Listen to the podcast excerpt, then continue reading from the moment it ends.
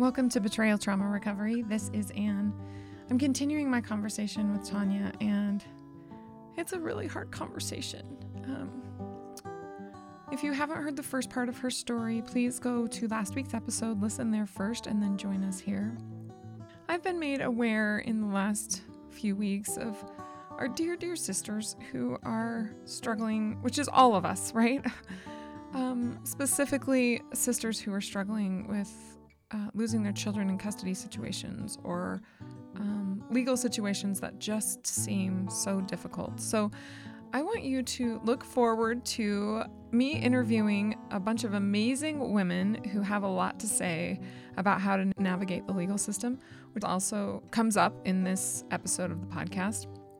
I really think that God is trying to help us. And as each of us are praying for help, that we also need to pray collectively for the help of all women. And so I invite you to pray with us. I pray morning and night, um, and I'm going to talk more about this later uh, regarding the wheat and the tares. If you're not religious, just perhaps a moment of silence or something, I don't know. But if we can unite around the world to bring peace to the world and peace to individual homes, I think God would be proud of us. And it's what He wants us to do. He wants us to have peaceful homes and to bring peace. Okay, so we're going to continue. Tanya's just going to start. I was thinking it was because I was trying to destroy his life. I was trying to destroy his career. I was trying to destroy his family but was because he was having an affair behind my back with a woman inside of his gym.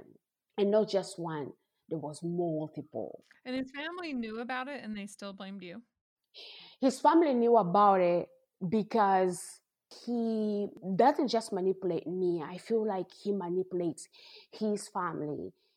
I started to understand that he blames his mom for anything that he does.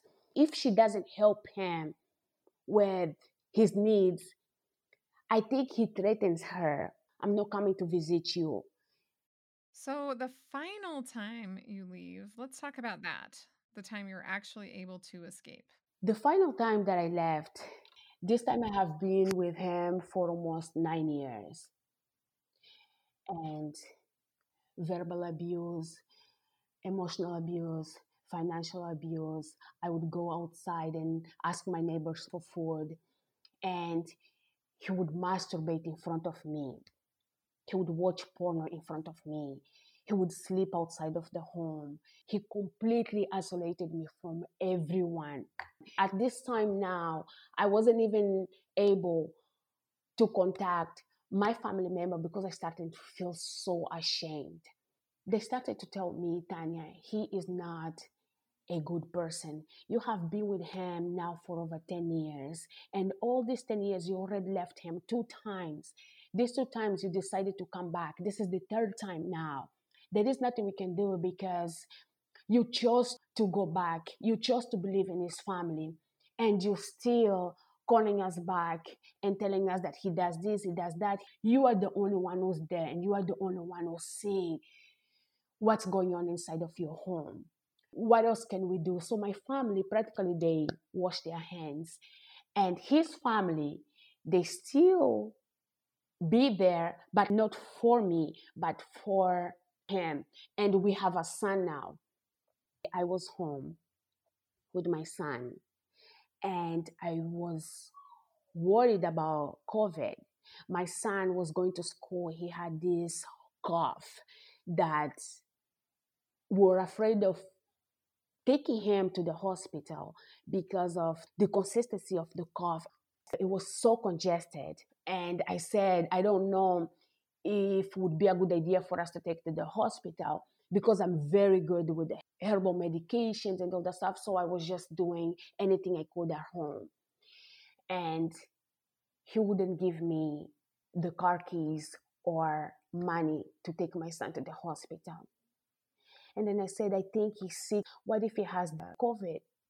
That day, He came home at one o'clock in the morning.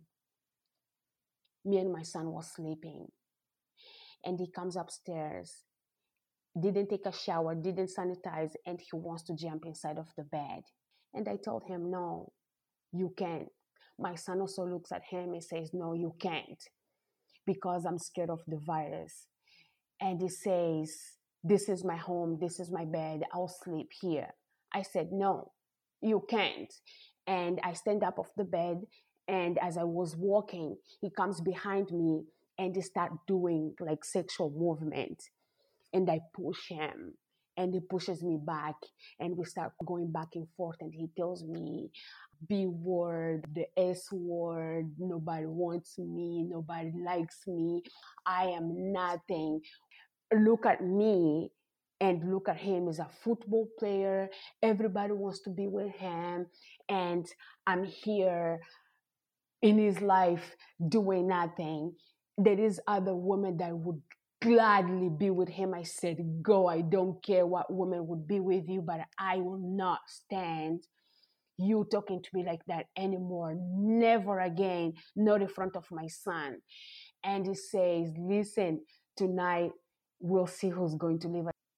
My son started crying, and I grab my son. I go to another room and I close the door. I run outside, and he comes behind me. He grabs my nightgown and he pushes the knife nightgown and I grab a picture frame and I throw the picture frame in his head. My son was watching and right away he starts screaming, Today I will call the police on you. You're going to be arrested. Right away he grabs the phone, calls the police. The police came in and they say, What happened? I start to explain. And he says, Even my son saw her drawing the picture frame on me and the police officers just take me in. So you are arrested for domestic violence after being abused consistently for years. This happens to women. It happened to a friend of mine. We know that it does happen to victims. So, talk about what happens next. I am inside of the jail for some reason. I just felt this peace coming over me that now I know I can live this marriage. I know that God took me out, even though I went inside of the jail. But I know that God took me out from that situation because just me, all these years, I was not able to get out of that place. I was not ever, ever able to explain to anyone what was going on for over 10 years, I actually went to church, I actually went to a shelter, and I explained it to them what was going on. But I was never able to stay there and tell them I don't want to go back inside of their home. When I went to church, I told them, listen, this is what he does sexually. This is what he says. Yes, I am his wife, but how can a wife have sex with her husband that does those things, that calls her name. Please make me understand as a wife in the Bible, how can I do that? There is no one that ever came to me and told me that me not accepting having a sexual relationship with my husband in those circumstances was wrong. Everyone that I went to, they were telling me, you have to try you have to save your marriage. You have to try. The more I tried, the more he was abusing me. The more I cleaned the home, the more I became more submissive, the more I dressed up more conservative, the more I didn't spoke to my family, the more I didn't go to his place of work, the more I stayed home. Anything that I tried, it was abuse to the point that I was starting to develop hives all over my body. I was starting to develop anxiety. Anyone that would come to my home, knock the door, I would have these panic attacks. When I went to jail, everything stopped. I stayed in jail for three days. I did not develop hives. I didn't have any panic attack. I slept so well that I woke up, I drink water, I felt so good. When I came out of jail, I didn't have a place to go because, again, he isolated me from anything that I know, everybody that I know. I couldn't go home. One of the moms called and she told me, Oh, I want to invite you to bring your son. Let's go play soccer. Let's go to the beach. Let's go do something. I said, Please help me. I just came out of jail. And she says, Where are you? I told her where I was. And right away she came to pick me up, took me to her home. And I stayed there for almost a month. After a month now, I had to find a place to go. And shelters they were helping me with the food and lawyers and people that i can talk to to help me with my case. I'm here i haven't gone home yet and our case still going on. And he was fighting to take the custody of my son. For almost a month i wasn't allowed to see my son. My lawyer was actually able to help me to regain back the custody. So now we have 50 50. Since I have been here now. When you say since you have been here, you're in the domestic violence shelter now? Yes, they found an apartment for me to stay. Okay. You're staying in an apartment with the help of the domestic violence shelter now? Yes. And since I have been here in this apartment, he's been trying to contact me, telling me that he doesn't want to get a divorce telling me that he's sorry, telling me that he doesn't know why he has been behaving the way he does. I still have this confusion in my head. Outside, everyone sees him as this wonderful man. He's a coach, he's a leader in a community. He goes to volunteer my son's school. He helps his clients develop this positive attitude about themselves, about their bodies and minds and soul. But at home, he was so disrespectful to me that I lost myself. After me going to jail, for me to be where I am, for him to say that he wants to go back with me, that he doesn't want to get a divorce, I am still confused. I am still lost. Well, he does not want to lose control over you. When he says those things, that's grooming. He's trying to groom you back to be with him because he does not want to lose control over you. I would say you're not important to him as much as the control over you is super important to him and his reputation. Yes, I'm not important to him because he has never done anything to make me feel important. He really thought that I am only worth to take care of our son, have sex with him, clean the home, cook, and do whatever it is that he needed to do with me. So, in this confusion, are people helping you see through that? Because it is a really hard time to think, well, maybe he really does care, or maybe he really will change, or something like that. And that's a dangerous time because he's never shown any evidence of doing that. So all of his words are really dangerous right now. How are you feeling right now while this grooming is happening? Is it easy for you to see it as grooming or is it still just so traumatizing and confusing? I say it's both because I'm speaking to a counselor and she's helping me saying, listen, he has a restraining order. You can't speak to him. You can't go back to his home. You cannot go to his gym, you cannot speak to his family members. He has a restraining order on me. Despite that, he's contacting you to try and get you to talk to him? He's the one who's contacting me. He's the one who calls me. He invited me to a staycation. He wants to buy me stuff. He keeps asking me if I need anything. And I ignore him. I blocked him from my phone, but he still going back and forth with me and wanting to have that communication. And another part of the confusion just comes maybe this fact of me going to jail, maybe something click on his mind and me filing for divorce. I keep going back and forth. Yeah, that makes sense. And it's also just the abuse talking. It's the abuse talking that, like, maybe he's changed, maybe he can change, maybe he does care, whatever things. That's just the abuse talking. It's not reality because he hasn't shown up as a completely different person. He hasn't called his parents and said, Hey, I've abused her all these years physically, emotionally, sexually. It would be like a nuclear bomb went off. He would be so different. And the worst part about it is the abuse, if he went back now, he'd only know that he really could really genuinely get away with it again. I mean, it would only embolden him more. Yeah, that's what she's saying as well. But you have to remember, I have a seven year old and I have nobody. And I just filed for divorce and I have no finances. I was not allowed to take any courses, any going to school, any training, nothing. I depended on, on him for almost everything and anything.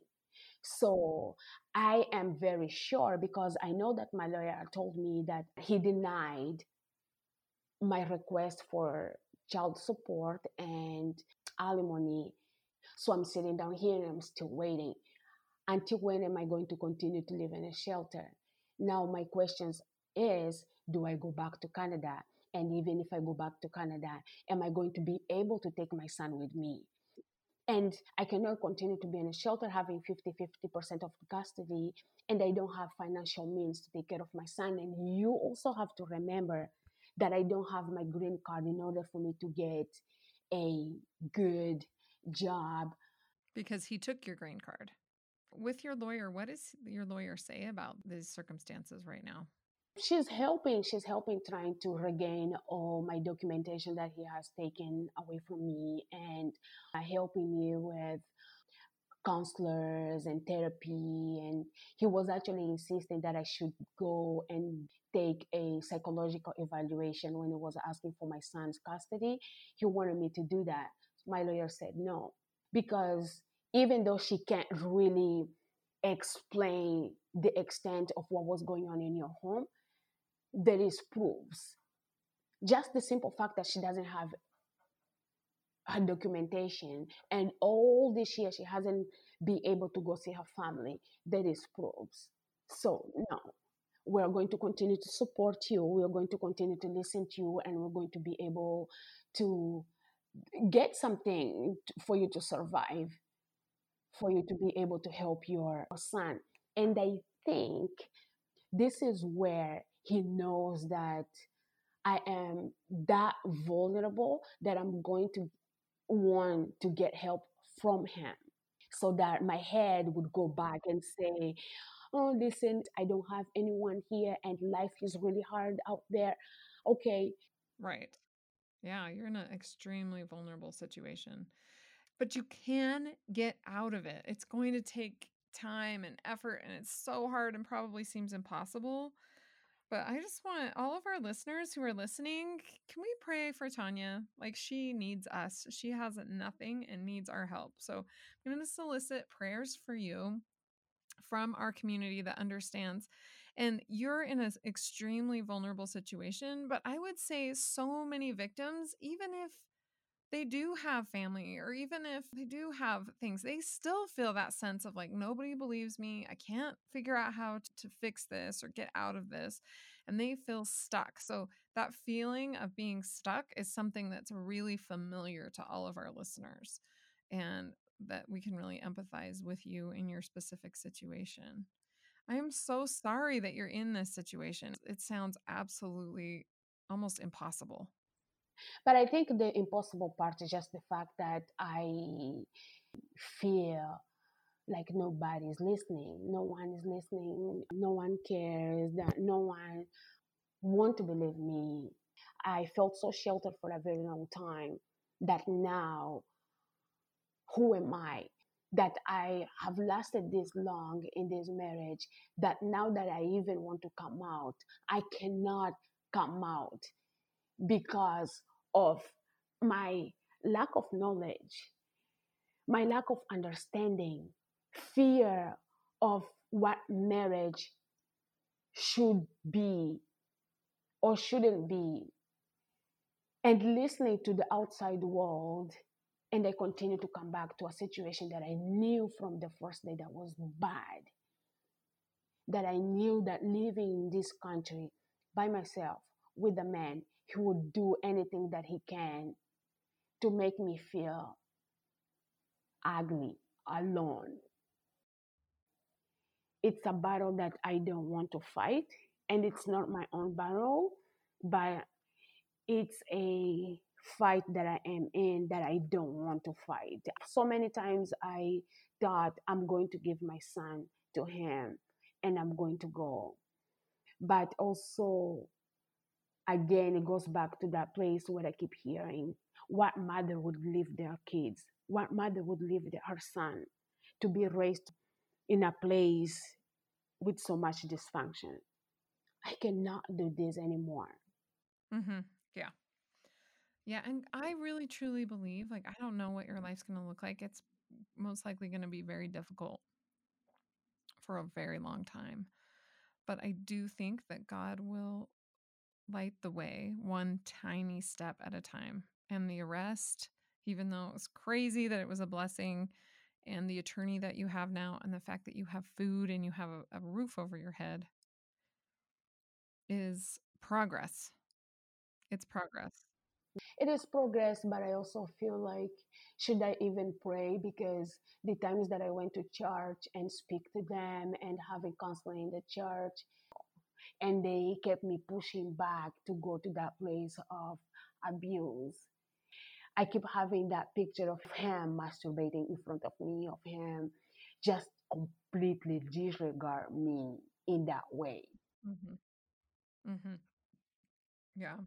And that's really extreme sexual coercion, psychological and emotional abuse that you're experiencing. It is mind boggling to me that people out there think that pornography is not an abuse issue or that women are not affected by their husband's porn use or that somehow their infidelity isn't it's like just something that men do that it's not an absolutely debilitating abuse to their spouse is crazy to me.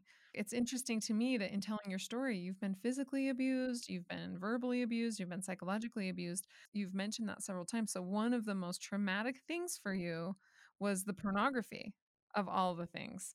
And people might be like, well, that wasn't a big deal. He punched you. And you're like, the thing that is most traumatizing was the sexual abuse.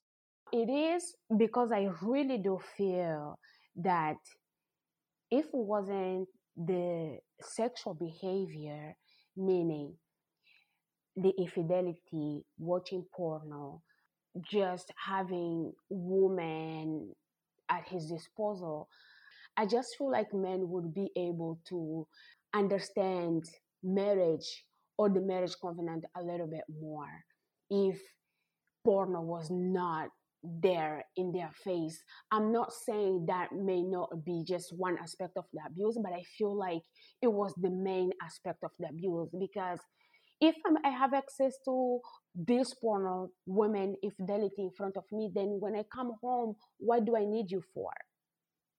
But to be angry with you, not to respect you, to call you the names that I, I can call you. I really do believe the sexual for me was a very, very big thing, very big part of my abuse situation in my marriage. I really do believe that. And one of the most traumatic of all the abusive things. Well, we wish you Godspeed in your healing and with your son, that things can start going a little better, you know, just step by step. They can't go any better if you're in contact with him. So, obviously, your current trajectory of maintaining no contact with him is your best bet for safety.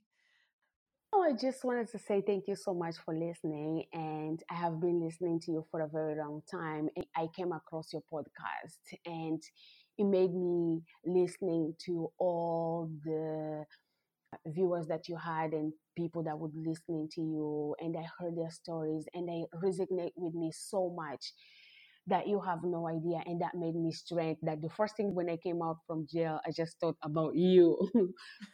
It is very sad. I feel very sad and i feel very lost. I don't know where my life would go right now and i am afraid i do believe that there is a higher power out there i do believe that i will come out of this very strong there are thousands of listeners to this podcast and so just little old you, little Tanya, who thinks that no one is listening and that nobody cares. You've now just told your story to thousands of women across the world who have heard you, who are praying for you, who care, genuinely care about you. We might not be able to do anything for you, but we care. And we are here with you in sisterhood. And we will pray and hope that God provides a miracle for you because not knowing where your next meal is going to come from and not having any control over where you're living and having no money and having no support system. In fact, your quote unquote support system supports your abuser more than it supports you is an untenable and completely overwhelming situation. And I don't know how it's going to work out for you, but I do know that God sees you. He's listening now. He loves you and we love you. I mean, I mean thousands, Tanya, of women. You've listened to us on the podcast. We've been this hopefully light in the darkness, but in this moment right now, we're all here with you. And I hope you can feel our love and our support in your absolutely crazy fight that you have to fight. Yes, yes, it is. It is crazy and it's scary and it's lonely. It's everything that you can ever think of. And but I do have my son and I do have this podcast that I have been listening to and it just made me feel I am not alone and that just made me comfort. We're not crazy. These similar thoughts go through every woman's head who is faced with this. Do I just put up with the abuse? What alternative do I have? Is my life, am I going to be homeless? Am I going to be able to have my son? You are not crazy. The only thing that these types of thoughts prove is that you are a victim of abuse. That's it. This is how victims of abuse think. And to walk yourself out of it takes a lot of courage and bravery but I also hear that in your voice. I hear that you are brave. I hear that you are strong. I hear that you have courage in spite of the most difficult odds, some of the most difficult odds that I've ever heard of. But you can do this. You are incredible and brave and strong. You are amazing. And we're proud of you. I'm proud of you for coming on this podcast and sharing your story when you really don't have a happy ending, at least not yet, right?